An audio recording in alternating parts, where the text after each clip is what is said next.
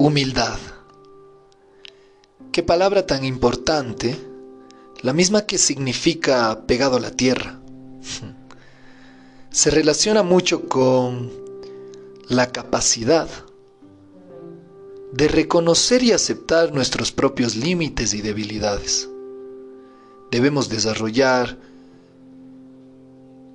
esta manera de vernos, de autoanalizarnos, y de saber que no sé todo, de reconocernos ignorantes. Eso permitirá reducir la soberbia, esa soberbia que suele dominar cuando tenemos encuentros, cuando queremos imponer lo que pensamos, lo que decimos.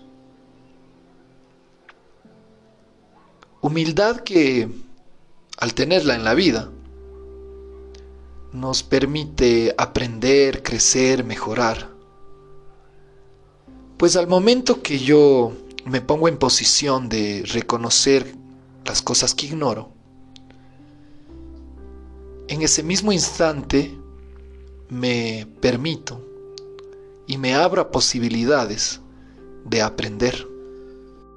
Y es que es necesaria en la vida en la vida tanto personal, laboral, sentimental. Así que pregúntate, ¿cómo andas al respecto? ¿Cómo anda tu humildad?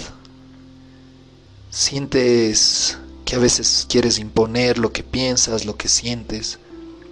¿Crees tener la verdad?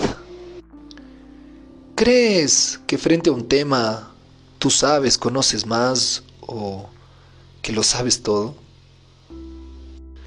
Recuerda que uno vive en constante aprendizaje y que no debes cerrar las puertas al asombro, a la pregunta, a la búsqueda.